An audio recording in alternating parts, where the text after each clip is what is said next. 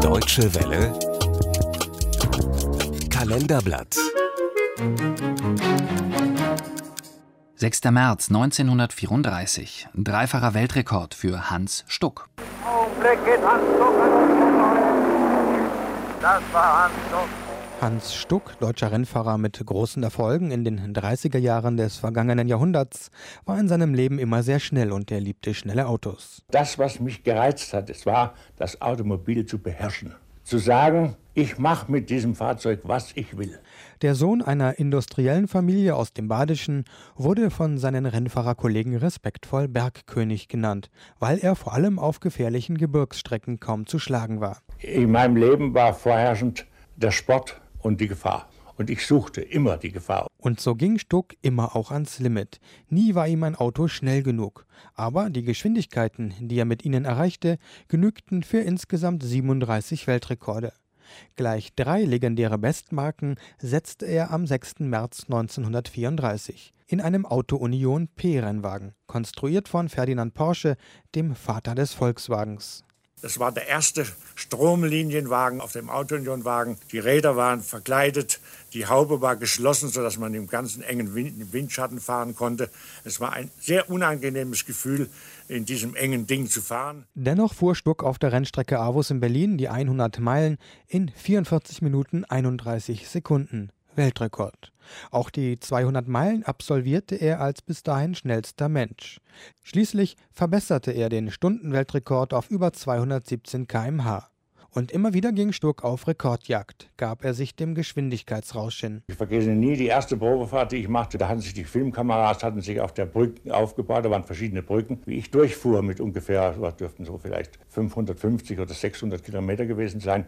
Da sind die alle auf der, auf der Brücke standen, sind alle umgefallen. Die wurden vom Windzug, wurden die einfach umgeschmissen. Stuck gilt mit über 500 Siegen als einer der größten Rennfahrer überhaupt.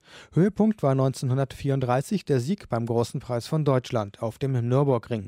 Für seine Rennleidenschaft hat er aber auch schwer bezahlen müssen. Ja, also zwei Schädelbrüche hatte ich. Ich habe beide Oberschenkel gebrochen, beide Unterschenkel gebrochen. Ich habe ein künstliches Ellenbogengelenk bekommen. Weil wie der Wagen umkippte, habe ich gedacht, ich kann mit dem Ellenbogen auffangen. Da war natürlich der Ellenbogen hin. Stuck war nicht nur hart gegen sich selbst.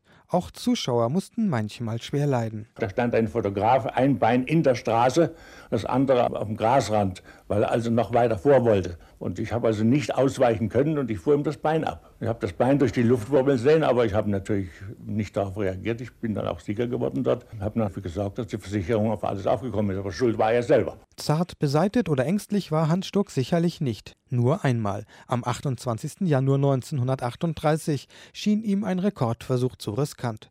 Und so setzte sich eine andere deutsche Rennfahrerlegende hinter das Lenkrad, Bernd Rosemeyer. Das war dann der Schock mit Bernd Rosemeyer, der auf der Autobahn bei Darmstadt äh, da verunglückt ist. Vor allen Dingen, nachdem es damals hieß, ich soll den Weltrekord fahren. Caracciola hat vorher gefahren auf Mercedes-Benz und hat gewarnt, hat gesagt, fahrt jetzt nicht, es ist zu windig, man kann den Wagen nicht auf der Straße halten.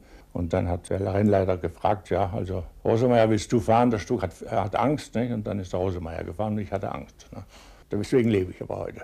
Auch der Tod des Rennfahrerkollegen hielt Stuck nicht davon ab, einen weiteren Rekordversuch zu planen. Dass ich den absoluten Weltrekord zu Lande und zu Wasser angreifen wollte, die damals beide von dem Major Campbell aus England gehalten wurde. Das konnte natürlich nicht mit einem Wagen mit nur 700 PS, wie damals der Autonion hatte, gefahren werden, sondern dazu brauchten wir wesentlich mehr PS.